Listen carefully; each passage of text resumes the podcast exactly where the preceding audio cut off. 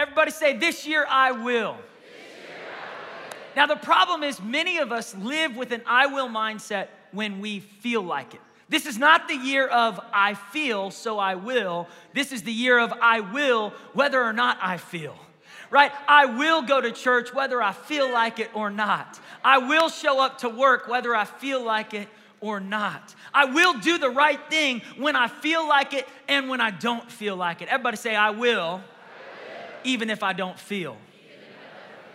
Now, I know we're into the feelings, and oftentimes church services, praise and worship, it can stir up excitement. We're kind of like this guy that we see blowing in the wind, getting all excited during worship.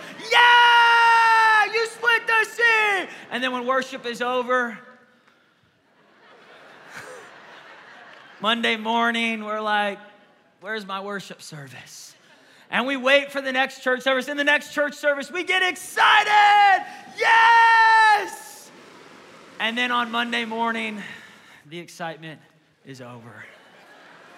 We get pumped up with little bursts of energy, right? We watch one Instagram preaching clip. We hear one good worship song. We get excited. But then when it comes to putting in the work, doing the things we know we're supposed to do, it's kind of like, what happened to my energy? What happened to my enthusiasm? What happened to my passion? And I want to encourage you that this is a year, instead of waiting on your feelings to give you in the, the enthusiasm to do the right thing, that this year we would be fueled by a better source, that we would be fueled by the empowerment of the Holy Spirit instead of waiting on our feelings to do the right thing. Somebody say, this year I will.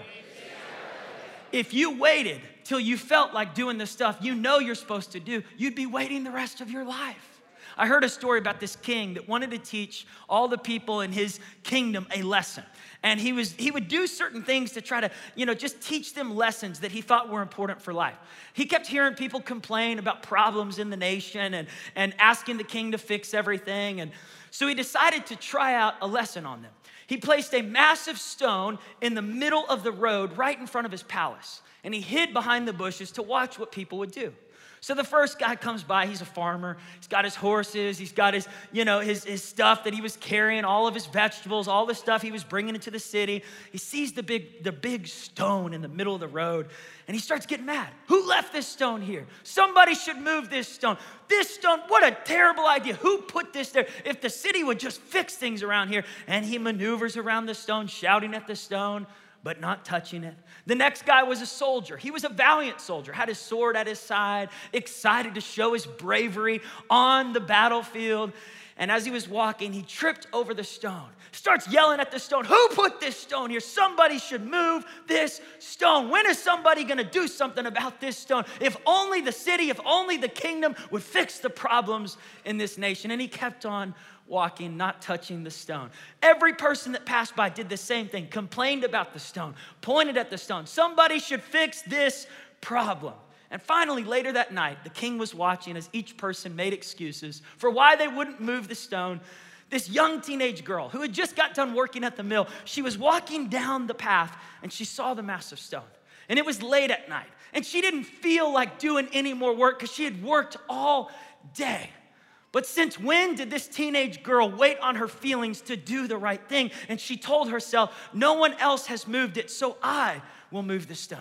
Because I don't want anyone else to trip over this stone in the darkness of the night. So she started to push with all of her might. And she couldn't get it to go. And she started giving everything she could. And finally, she got the rock to budge. And it started rolling. As she started pushing, momentum started to gain in the speed of where she was pushing it. And it rolled off the road.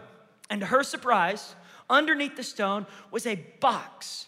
And she lifted it up, and it was a heavy box. And the king was watching behind the bushes with delight. As she opened the box, it was full of gold. And a little note on top of the gold that said, this is the reward for whoever moves the stone. Now, when people in the town found out what had happened, they went out there and started digging to find more boxes of gold. And the king walked over to the soldier and the farmer and everyone else and said, disappointment is often the result of laziness. Who will move the stone? This is a year to move the stones that are sitting on the road. This is a year to take action on the things that you keep complaining about, you keep playing the blame game about, you keep having excuses and a pity party, and if only my parents would have done this, and if only my boss would do this, I would if I could, someday I'll get around to it. No, this is the year of I will. This is the year to take action. Somebody say, this year I will. I want to give you a scripture that God opened up to me to show me that at the end of the day, it is my choice whether or not I will live the life that He has called me to live. Listen, God cannot choose for you the incredible best days of your life. It is your choice. God can't choose for you to have joy. He gave you the gift of joy, but it's your choice to open it up. It's your choice to receive it on a daily basis. He's given us the gift to walk in freedom over addictions, but it is our choice to receive that freedom, that deliverance that He has offered to us. In Second Peter one, verse three, you can make some noise as you turn in your Bibles there. And if you don't have your Bible, no worries, we're gonna put it on the screen. But Second Peter one, verse three says this, everything we need by the divine empowerment of God. Talk about the right kind of power, the right kind of source. The divine empowerment of God has given us everything we need for living a godly life. You have everything you need to move the stones that are sitting on the path of your life this year. You have everything you need to break free of toxic thinking and toxic believing and toxic lies that you have bought into. You have everything you need by the power of God. We are not waiting on God to pour out His Holy Spirit. He already has. So when we sit around and we're like, oh God, I just wish that you would fix all my problems. God's going, I gave you a brain, I gave you two hands, I poured out my Holy Spirit two thousand years ago on Pentecost Day with the disciples, and He didn't leave, and Jesus already died on the cross for your sins, and He already died on the cross for your deliverance. You've got to receive it and start believing it and start activating it. And you might be here today and go, man, Paul, you're, you're putting it all on me. No, no, no. I'm telling you that God has given you everything you need. Like, it's there. The power is there. The freedom is there. The choice is yours. You are not predestined to make bad decisions in your life. We are not predestined to make good or bad. We get to choose every single day. In Deuteronomy, He said, I've set before you life or death, blessings or curses. Choose life so you might live. Now, what you choose will determine what you experience. So if you want to have your best year yet, if you want to move the stones, if you want to see the rewards that God has on the other side of your discipline, your self-control this year, the choice is yours. And you might say, well, Paul, I have the faith for it, and faith is enough. But James says in James two, verse seventeen, faith without action is dead. You tell me you have faith. Even the demons believe that there is a God. But faith without action, put some action behind your faith. Stop asking God to do everything for you and start putting some action behind the faith that's inside you. If you want, want to walk in victory this year, what is that thing that you need to put some action behind? And I want to preach this message to you today. The title is, There Is No Magic Wand. There is no magic wand. Turn to someone next to you and say, there is no magic wand. There is no magic pill. There is no magic wand. There is no fairy dust. There is nothing that just waves over your life and says, it's all fixed now. You don't have to lift a finger. You don't have to do a thing. No, the choice is yours to walk in victory this year. And no one else is going to do it for you. Your wife can't fix it. Your husband can't fix it. Your parents can't fix it. The choice is yours. Second Kings chapter five, verse one tells the story of a man named Naaman. Now, Naaman was a wealthy man. He was an influential man. In verse one, we see this. It says that Naaman was recognized by the king of Aram. He was recognized as a valiant soldier. He was recognized as an influential leader. He had wealth. He had power. And then at the end of verse one, it says, but he had leprosy. Everybody say, but. Everyone has a but. Everyone has a but something in their life. Get your minds out of the gutter. Everyone has a but, something that, that like everything's going good, but this one thing, but this one area needs some improvement, but this one part of your life could use some change. How many could use some improvement in at least one area of your life? Most of us in the room haven't arrived there yet. For the ones who have, we love you. God bless you, you're amazing. We wanna be like you. But for the, re the rest of us that, that have some areas that we go, man, I could really use some improvement in my language. I could really use some improvement in my thought life. I could really use some improvement in, in just waking up every day and being self-disciplined, self-control. I could really use some improvement in having patience with my coworkers, with my family members, with my classmates, with my roommates, whatever it is. This was Naaman's problem. He had leprosy. Leprosy is an internal disease that eventually becomes external. It starts on the inside. People can have leprosy for years and not know they have it. And over time, it begins to surface. Eventually, what's happening on the inside of you will start to surface. And this year, the goal is progress, not perfection. The goal is progress. How can you get better in the areas that God is calling you to get better in? Remember, no one's gonna do it for you, so you've gotta make the decision. How can you improve in areas this year that God's saying, we need to work on that area in your life? I wanna help you become more fruitful this year, but I can't do all the work for you. Let's put some action behind that faith, right? So Naaman had a desire. He wanted to be cured of leprosy, but he didn't know how. And someone told him, there's a prophet in the land named Elisha. He's in the country right next to us called Israel. All you have to do is go over there and ask him to cure you, and he will. So Naaman loads up his horses, takes tons of money, takes thousands of shekels of silver and gold. He thinks he's gonna buy his miracle. He thinks he's gonna buy his breakthrough. He shows up to Israel. In verse eight, he gets to the king. He tells the king, listen, I'm looking for a prophet, someone who can heal me. And, and so um, the king says, I'm the wrong guy. You need to go to Elisha the prophet. So Elisha the prophet says, send him to me. So he comes to Elisha the prophet. And Elisha doesn't even come out of his house. Naaman is sitting out there in his Escalade, waiting for Elisha to come out, right, in his nice chariot, his wealthy Old Testament Escalade, right? He's got the horses, fastest horses in the nation. He's got the money. He's got the nice robe. He brought his whole wardrobe, all his clothes. And Elisha won't even come out to meet him. Elisha was a gangster. He just didn't care what anyone else thought. He's like, I'm not trying to impress you. I'm gonna be me. So Elisha sits in his house, tells his servant, he says, go and tell Naaman that he's gonna have to wash himself in the Jordan River seven times if he wants to see healing in his life. Go tell him to go wash himself. Go wash yourself. That's what he was saying. And Naaman was like, how dare you tell me, the man of influence, the man of wealth, the man of authority, to go wash in a dirty river seven times, and that's how I'm gonna see my breakthrough. Naaman was frustrated, he was angry. But what Elisha was trying to teach Naaman, that Jesus was also teaching people in the New Testament, is that every miracle is motion activated. See, God has miracles for you, but he's saying, stretch out your hand. Go dip in the water. Take a step towards your miracle. In our bathrooms here at the church, if you were to walk up to the sink and expect the sink to start pouring out water, it wouldn't until you put your hand right in front of the sensor, because it's motion activated. So you could scream at the sink, what's wrong with this sink? Why won't it work?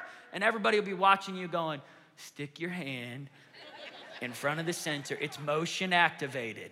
It's motion activated. That's like going to the gym and yelling at the weights, why won't you make me stronger? And the weights are screaming, you gotta lift us up. You gotta do some push-up. You gotta get on the machine and start running if you wanna get in shape. Everybody say it's motion activated. There is no magic wand. In other words, no one's going to fix all the problems in your life if you won't put some action behind your faith. God is saying, hey, I love it when you sing all the songs and you get all the feelings and you're lifting your hands and shouting, but I would love it even more if you started activating that same enthusiasm on Monday, Tuesday, Wednesday, Thursday, Friday, in your workplace, at your school. Start showing up on time. Start studying for the test. Stop praying for me to give you an A plus when you won't even study for your test. God's saying, put some work towards the dreams in your heart. God, I wish that you would increase my business. Work on your business. God, I just wish that you would make me super successful this year. Put the things that God has already laid in Scripture to work and watch what God will do. See, God breathes on that step of faith that you take. We walk by faith and not by sight. Faith without works is dead, so we're gonna put some action into it this year. I wanna give you five things to do this year, five things to develop this year, five areas in your life that could make an impact. And by the way, these are five areas that you have to make the decision. No one else will make the decision, so you have to. But if you do, it could change your year. It could make your year fruitful. It could make your year productive. It could make your year happy. It could make your year successful. So number one, this year, I will develop a healthy inside. I will develop a healthy inside. What do I mean by that? What I mean is that Naaman's disease started on the inside. Every addiction starts on the inside. The addiction to pornography, the addiction to drugs, the addiction to alcohol, it starts with an identity problem. Something's not enough. My dad left me when I was really little, or this happened, and it just hurt me so much. And to cope with the stress, I've got to have a vice. I've got to have this drug. I've got to have this drink. Every addiction starts with a thought. It starts with an identity issue. Every psychologist would tell you the same thing. Something on the inside has to change in order for the external to change. You want to change your life, you got to change your mind. That's scriptural. That's not just psychology. That is scriptural. That's theology. Romans twelve verse two says, do not be conformed to the pattern of this world, but be transformed. In other words, change your life by changing your mind. Because Proverbs twenty-three says, as a man thinketh in his heart, so is he. Be careful how you think. The Good News Translation says this, be careful how you think, because how you think will shape how you live. Your life is shaped by your thoughts. This is why God doesn't spend a whole lot of time just talking so much about murder and genocide, and he spends more time talking about anger and bitterness. Do not let a root of bitterness grow up. Why? Because murder and genocide starts as a thought of anger, bitterness. Starts as pride. I'm better than them. Hitler's Holocaust didn't start with Hitler putting Jews in the gas chambers. It started when Hitler started thinking in his mind, I'm better than certain people, right? It was a prideful thought that led to Hitler's in, insane self-destructiveness. And it's the same thing with Saul. Saul spending the last part of his life as a king, chasing a teenage boy named David, it started as a thought of jealousy. If you don't manage your mind, your life is gonna end up in the wrong place. And you will blame it on everyone else. And God says, I gave you the power to manage your thoughts. God, I just wish that you would manage my thoughts. God's saying, no, no, no, I gave you a brain. You get to choose what thoughts you're gonna think on. Well, the devil's in control. The devil can't control your mind. He wants to, but he can't. He will tempt you with fantasies. And you might be thinking, well, it's just a thought. It's just a little fantasy. That fantasy will eventually become a fruit in your life. What you think on, you will eventually act on. This is why it's important to watch what you are thinking about. And it is a battle on the inside. How many of you feel that battle on the inside of wanting to do the right thing and yet feeling the temptation of your flesh wanting to do the wrong thing, right? You're on the Daniel fast right now, or maybe you're, you're giving up certain foods and you're driving down the road and your mind starts to wander towards daylight donuts. You see Mazio's, Rib Crib. Then you get to Krispy Kreme and the light is flashing. And your mind is like, don't do it. There's a war going on in the inside. The good me, the, the me that's trying to be healthy, the me that's trying to be disciplined this year is saying, don't do it, Paul. Don't, you can do it. You can conquer that. And the flesh is going, come on, come on. Let's do it. Let's have some fun. You earned it. You deserve it. You're stra- You should just give in. You have power to say no. And your no this year is so much, even more important than your yes. Say no to the things that are hurting your destiny. Take control of your mind. An unmanaged mind leads to chaos and tension. A managed mind leads to tranquility and peace. An unmanaged mind leads to conflict, but an, a managed mind leads to confidence. An unmanaged mind leads to jealousy and envy and comparison, but a managed mind leads to being authentically embracing who God has made you to be and being able to celebrate others and their gifts and talents. So to manage your mind this year, you've got to feed your mind, you've got to free your mind, and you've got to focus your mind. You've got to feed your mind the Word of God. If I'm going to get stronger this year spiritually, on the inside, healthier, I've got to feed my mind the right thoughts. I've got to put time in and focus on God's Word. I've got to free my mind of toxic, addictive behaviors, lies in my mind that says this is how it's always going to be. You can't get out. I've got to stop listening to the devil. So one of the things I do is I, I will listen to scripture. I will listen to preachers just helping me renew my mind. And this last week, I sat down with our worship team, Timmy Rise. I said, let's make a track of some preaching from this series, This Year I Will, and let's put some music to it, some original music, and let's give people something they can listen to to get their minds focused. So we released on Friday a new track just for you online free, and uh, if you want it in your car, if you want a C D, you can get it in the bookstore, but I wanna show you just a clip of that to get your mind focused this year to have an I will mindset. Check this out. This year I will. Not I might, not I should. No, this year I will be who God has made me to be. No more excuses, no more pity parties, no more feeling sorry for myself, no more buying the lie that I can't, no more listening to the devil who says that I'm not good enough. No, this year I will be who God made me to be, and I will do what God has called me to do. I'm tired of sitting on the sidelines, watching other people fulfill their dreams. This is my year. My passion is my job.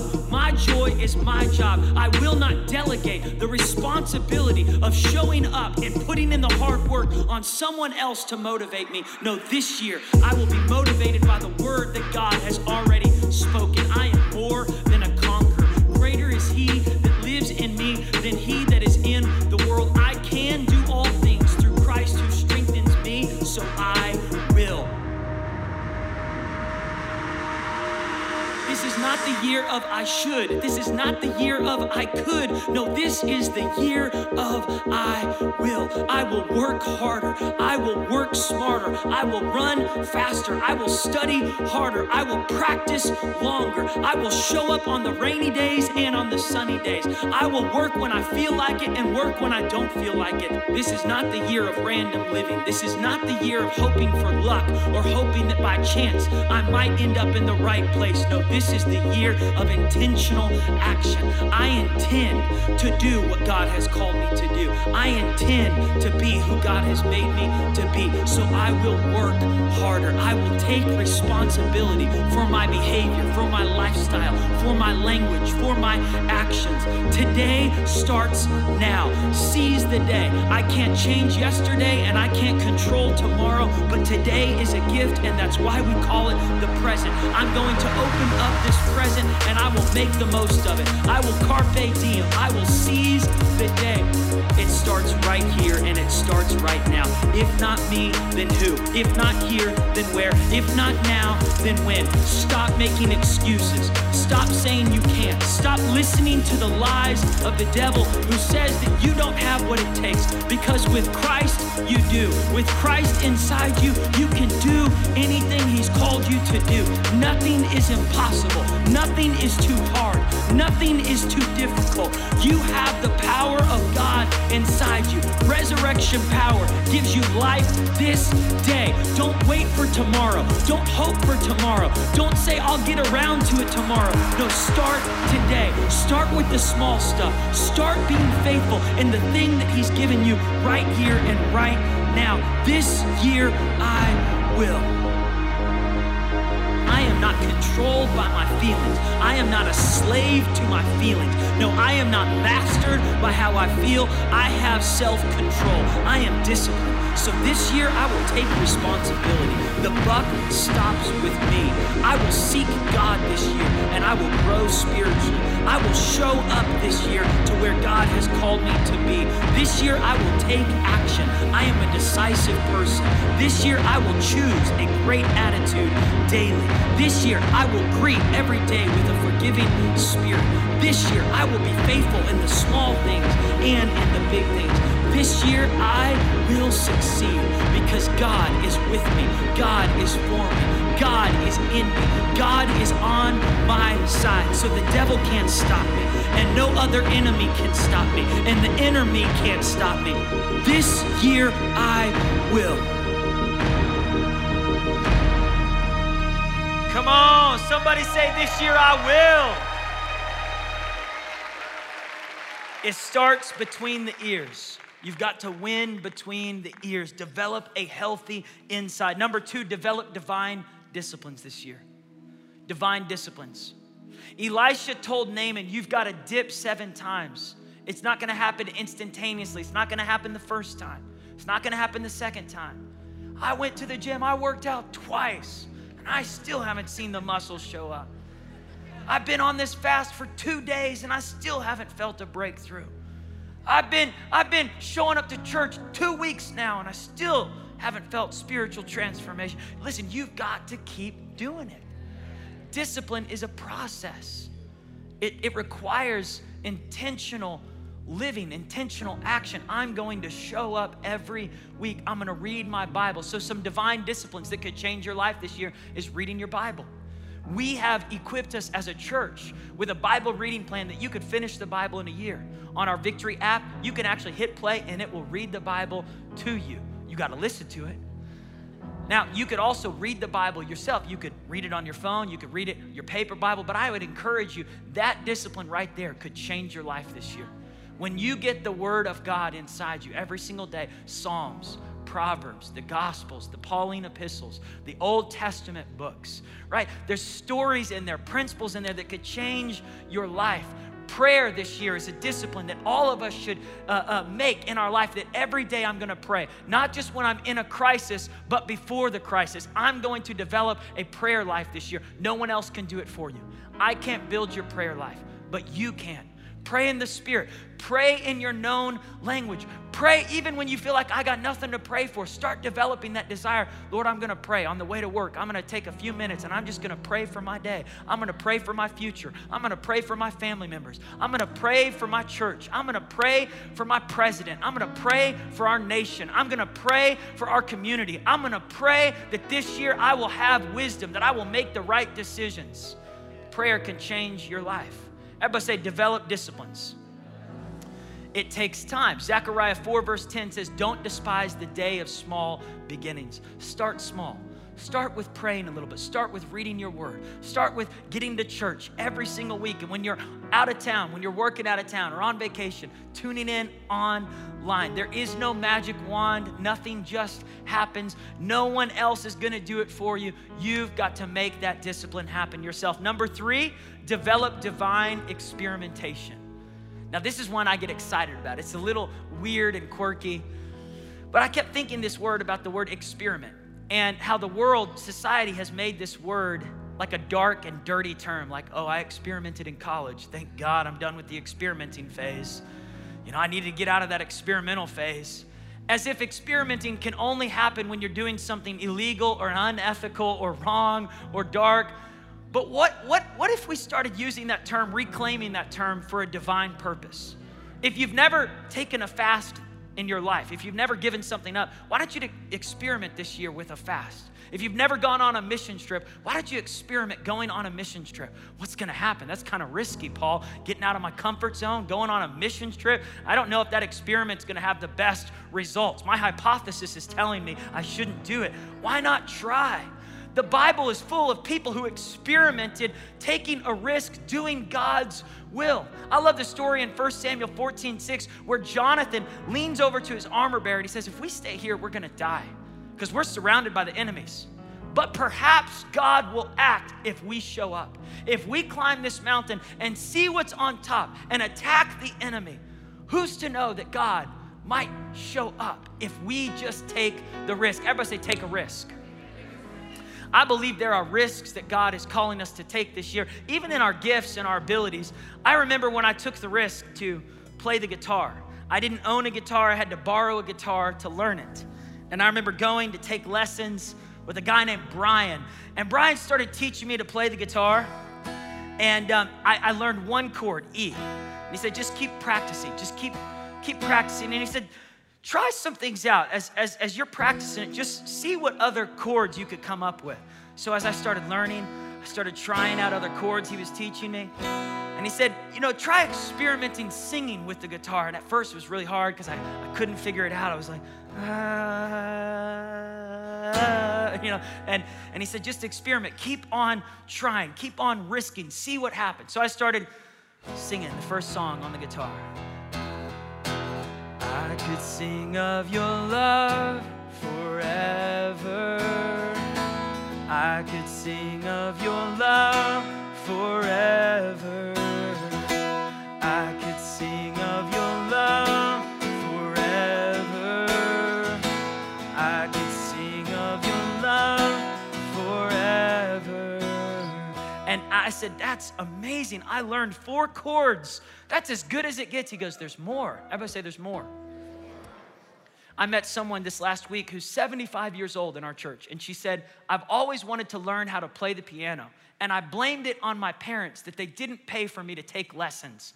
And she said, I just have, have kept that excuse that I should have learned it when I was younger. I'm too old to learn something new. And then she said, as I was listening to your message today, I decided I have the money now to go pay for lessons. I'm gonna go learn how to play the piano this year at the age of seventy-five, because you're never too old to learn something new. I had another person come to me who said, Paul, every time I go overseas, I get frustrated because I only know one language. And, and they said, when I was younger, when I was in school, I didn't learn Spanish. I didn't learn French. I didn't learn any language. I didn't go to one of those schools where they teach another language.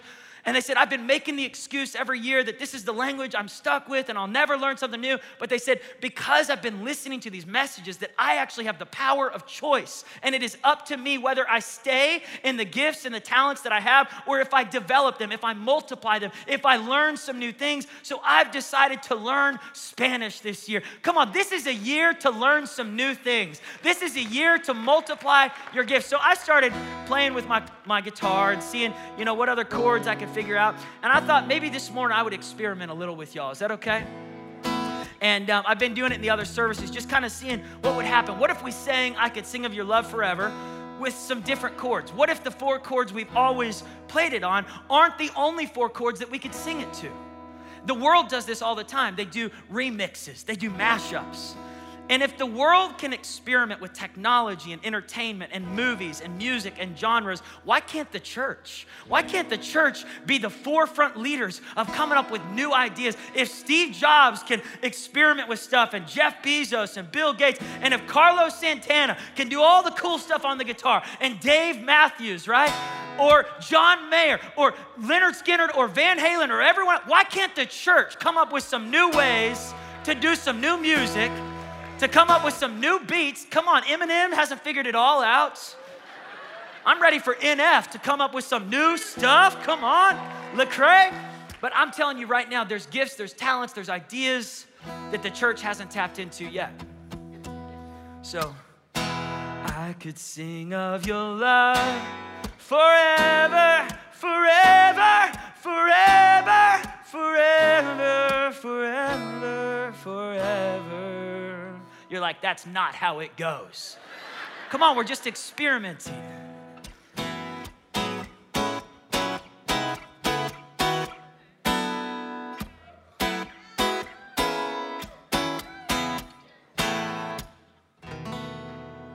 What I'm saying is there's new ways to do stuff. Let's not get stuck in the same four chords and think that God stopped creating new. God never did a miracle the same way. With one guy, he spit in his eyes. With another guy, he put mud on his eyes. With one guy, he said, get up from your mat. With another guy, he's casting. Listen, there are new ways to do your job. There are new things to learn. There are new things to grow in spiritually. You are not born with caps. You are not born with limitations. You are born to take the limits off the same creative creator that made the universe, made you in his image. So I dare you this year to experiment, to learn a new language, to learn an instrument. You're never too old to learn something new. The oldest member in our church, she's one hundred and one. She came up to me last week. She said, I've been trying to write a book for eighty years. And she said, I've been procrastinating. I've been putting it off. And this sermon has lit a fire. This year, I will write that book. My first, it's coming out. Come on. We're going to sell it in the bookstore. Who knows what's on the other side of you stepping out, taking a risk this year? Go on a missions trip. Take a fast this year. Learn an instrument. Learn a new language. Go back to school. Stop thinking that you've arrived at the best version of who God's made you to be. There's more. There's so much more potential. There's so much more gifts and talents and ideas. And number four, develop divine focus. Develop divine focus. Now, this could feel like an oxymoron to the previous point. That's a big word. In other words, I said, experiment, but now stay focused. Try out new things, but now stay focused. Set boundaries. So what I'm saying is, try out new things in the areas that are most important for your destiny. Right? Try out new things in the area in your life that you are believing for more fruit, more harvest. So spiritually, this year, try out some new things. If you've never read your Bible through, but be focused this year in the new things that you're going to try out. Set boundaries. In the Bible, there were many people that um, lived a life without boundaries, and it led to a lot of scatterbrained living and a lot of mistakes. But then there were people that had boundaries. They, they said no to certain things so that they could say yes to the best thing for their life. Proverbs four, verse twenty-seven says, keep your eyes laser focused. Keep them straight ahead. Don't look to the left or to the right. There was a guy in the Bible named Nehemiah who was tasked with helping Israel rebuild. They had gone through a very difficult season. And in the rebuilding process, people came up to him in Nehemiah six and they said, come down from the work. Stop working for Israel. Stop trying to fix things around here. Let someone else do it. There's other things you should do. And Nehemiah said in verse three, I am doing a great work and I will not come down. I am doing a great work this year and I will not come down. I have some areas that I am focused on this year. So if someone's like, hey, Paul, you should come over here and you should, you know, focus on playing the drums. I am not called to play the drums. It would be a waste of my time, my energy, my talent, my focus. This year, I am called to be a great father. I'm called to be a great pastor. I'm called to be a great husband. I am called to be a great man of God. And I'm called to develop some gifts that God has put on the inside of me. And I'm going to try some new ways to do it. But if you say yes to every opportunity, yes to every event, every activity, you're saying no to someone in your life that needs you. Like if you keep saying yes to all the extra overtime hours, and you say no to spending time with your kids, with your spouse, something's gonna suffer. I would rather be a private success and public failure than be a public success and a private failure, which means that I'm gonna have to set some boundaries. It means I'm gonna let some people down. We need to develop the ministry of no. Hey, would you come and do this? I know you were gonna spend time with your kids, but would you come and do this? No. No, I, I, I've committed to doing this with my family. I've, I've got to see fruit this year in this area. Come on, Paul, we really need you to just forsake your family and come and just get, you know, lay it all on the altar to minister to everyone else and don't minister to your kids. No one else is gonna disciple my boys like I can as their dad. So by saying, no, I'm not being mean. I'm, I'm choosing a focus this year. Hey, you should give up going to church. You should just join our soccer club. Skip church every Sunday for six months. Just go back, you know, come back around at Christmas time. No, I'm doing a great work. I'll play soccer on Monday nights, but I'm doing a great work and I can't, I've got to get to church on Sunday. Hey, you should give up spending time with your spouse. Someone in the office is flirting with you and you're a married man. You should look at the picture of your wife in your wallet. And if you don't have one, get one in there. Pull it up on your phone, put it on your desk, point at it and say, I am doing a great work and I cannot come down, miss. If a guy's flirting with you and you're a married woman, I am doing a great work and I cannot come down, mister. I am focused on the areas that God has called me to be fruitful in this year. You will not be fruitful if you are not faithful. So I've got to be faithful in focused areas. Where do you want to be fruitful this year? Choose your fruit. Choose the area that you want to see your greatest impact and focus on it. Get laser focused on that and try out new ways to do it. Do the love dare. Do something to get your marriage spicy again. You know, it's just not like it used to be. Well, put some work in it. The grass is only greener on the other side because you stopped watering your yard. You got to put some focus on it. Am I preaching too much truth today? The Bible says you will know the truth and it will set you free. And it might hurt you a little bit, but it's gonna set you free. I added that part because some people get offended by the truth. Some people just want candy sermons, but we're on a Daniel fast. I got to give you veggies today. I got to give you broccoli. I got to give you the kale green salad today. Some raisins, some nuts, some good stuff. Number five, final point right here. Develop divine empowerment. Develop divine empowerment. Empowerment is a gift, but it must be developed. Empowerment has been given. The Bible says that we are equipped for every good work. We are empowered by the Holy Spirit to do what God has called us to do, but God won't do it for you. You've got to move the rock, but as you start to push, the Holy Spirit's going to breathe on your work. The Holy Spirit's, and the Bible says, work as if you were working unto the Lord, Colossians three twenty-three. So if you will show up and just put in effort in the areas that you want to see victory in. There was a guy who um, was addicted to cigarettes, and he became addicted when he was fifteen years old, started smoking. By the time he was twenty-five, he was smoking three packs a day. And he started doing that all the way into his forties for fifteen plus years, three packs a day, every single day, never took a day off. And he heard a sermon like this, and he had been praying, his family had been praying, oh Lord, set him free from cigarette smoking, set him free from the addiction. He'd been praying, oh God, would you fix this problem? Would you set me free? Would you make the decision for me to stop smoking? And finally it dawned on him, I have the power to choose some healthy habits this year. So he started, every time he pulled out a cigarette pack, he said, I'm gonna put some action behind my faith. I'm gonna stop asking God to do it all, and I'm gonna start just putting some effort. So he would pull three cigarettes out of the pack when he opened it up, and he'd throw those three in the trash can. He started doing that with every pack. After two months, he realized, I don't miss those other three cigarettes. I'm gonna double the dosage. So he started pulling six out. Every time he pulled a pack out, he'd pull out six, throw them in the trash can.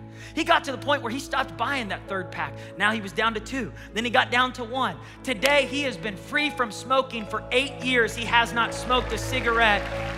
And it was a process. It was developing divine empowerment. He said, the more I chose what I knew I needed to choose, the more the momentum showed up. As you start to push the rock, there's momentum. There's a breath of the Holy Spirit as you just make the decision. So, so apply that in whatever area you're in. There's a guy in this service right now, a friend of mine, Eric, who showed up to church last year during the Saint Paul series. He came on the Sunday when all the electricity went out. That was his first time to church. How many of y'all remember that? I was preaching on a megaphone. We, we didn't have any sound system. We were all holding up our phones as flashlights. And um, he thought that's how church was every single week. And he realized that we have electricity now normally. And, um, but he said something sparked on the inside of him. He said, my dad had left me when I was three years old, left, left me and my mom, and just over time developed unhealthy addictions. You see, when you're facing stress and hurts and wounds and you don't deal with it, you start looking for vices to supplement those feelings of, of hurt and frustration. Why did he leave? And, and, and I understand that because I've been there before. You start trying to find something to fill the void, even though you know Christ, you know Jesus, you go to church. And over time, he had developed an addiction to alcohol, and, and, and over time, it had just become so intense in his life. He was losing everything around him. Everything was going downhill, but that Sunday, something sparked on the inside of him. And this past year, he broke free from the addiction to alcohol. He has not gone back to it since July of twenty eighteen. He found the girl of his dreams at Victory. They got married this late fall. They're here in the church. They're, they're involved. Listen, what I'm trying to tell you is there is power as you choose to develop the empowerment that God has given you. So as Naaman started dipping in the river, he started tapping into the power. After three times, after four times, there was momentum building. There was a source of building going on on the inside of him. By the seventh time, he was tapping into the empowerment of the Holy Spirit. His healing was coming. The Bible says you will have resurrection power. The same power that raised Jesus Christ from the dead lives in you. So in twenty nineteen, there might be some things that come against you. It may not be a perfect year, but when you are connected to the source of power, you keep getting back up. Nothing can stop you. No one can break you. No one can change your attitude. You have a made up mind. This year, I will keep getting back up. This year, I will keep showing up. This year, I will choose to take responsibility. This year, I'm breaking out of my capacity. This year, I'm developing every gift He's put inside of me. me, though a righteous man may fall seven times, he will get back up this year. Come on, stand to your feet all over this place.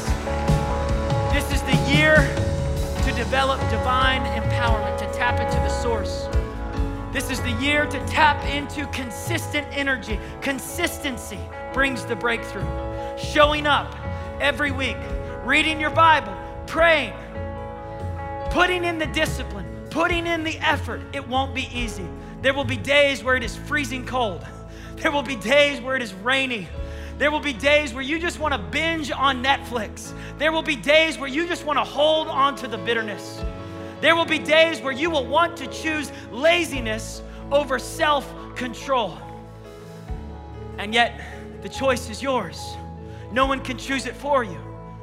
But David in the Bible said, I've made up my mind. I've made up my mind.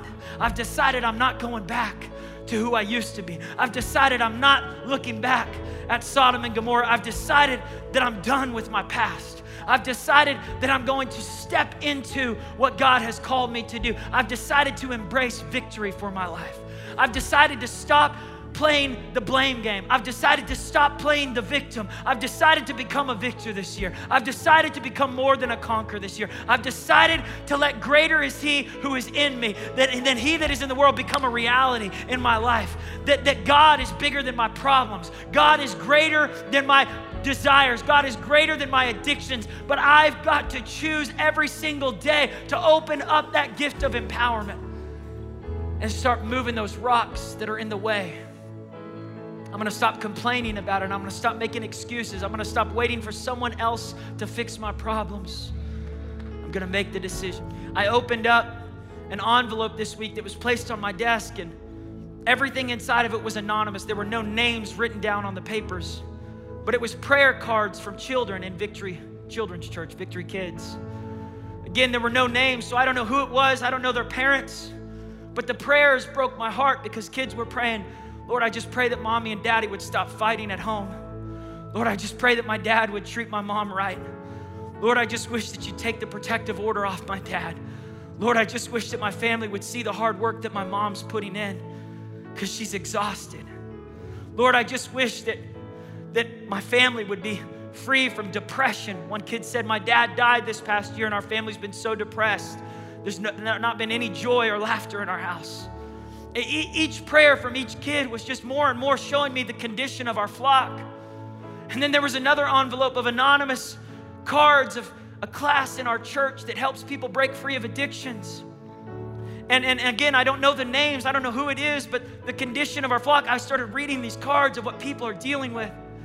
And so many of them are addicted to sexual sin and addicted to pornography or addicted to drugs or addicted to, to, to pills, addicted to certain things. And holding on to hurts and wounds, and I started realizing how important it is to hear this message, because there is no magic wand, my friends. And if you're waiting on God to do it all for you, you'll be waiting the rest of your life. No one else is coming. He already came. Stop waiting on another Savior. The Savior already came. He showed up two thousand years ago. He paid the price for your freedom. He paid the price for your deliverance. Stop waiting on another Holy Spirit. The Holy Spirit already showed up. He's here. He's waiting for you to tap into that power. The choice is yours. No one else can choose it for you, but if you choose it, it could change your family. It could save your kids. It could save your future kids. It could save a legacy that God has laid out for you.